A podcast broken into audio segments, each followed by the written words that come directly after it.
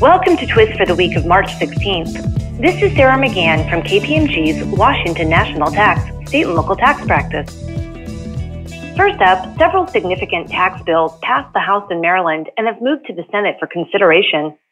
On the corporate income tax side, House Bill 473 would adopt mandatory unitary combined reporting and a throwback rule for apportioning sales of tangible personal property.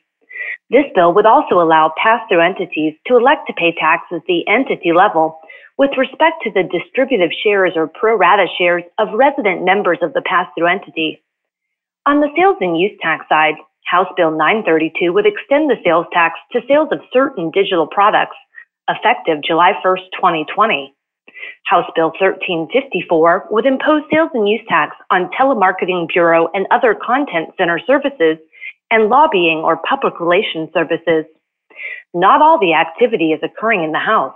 Senate Bill 2, which would impose a tax on digital advertising revenues, was recently amended in the Senate and is pending a third reading.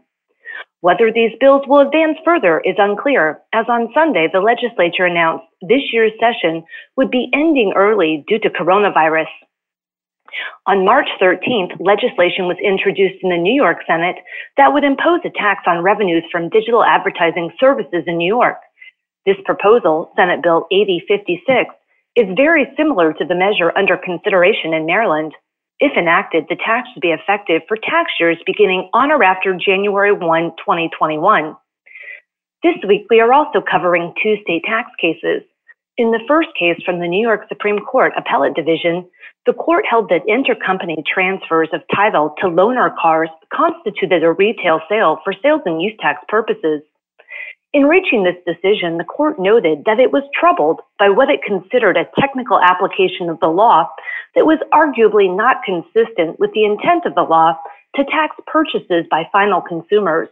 Finally, in Wisconsin, a circuit court recently affirmed a state tax appeals commission decision holding that cash distributions from a foreign partnership, which had elected to be treated as a corporation for federal income tax purposes, were eligible for the Wisconsin dividends received deduction.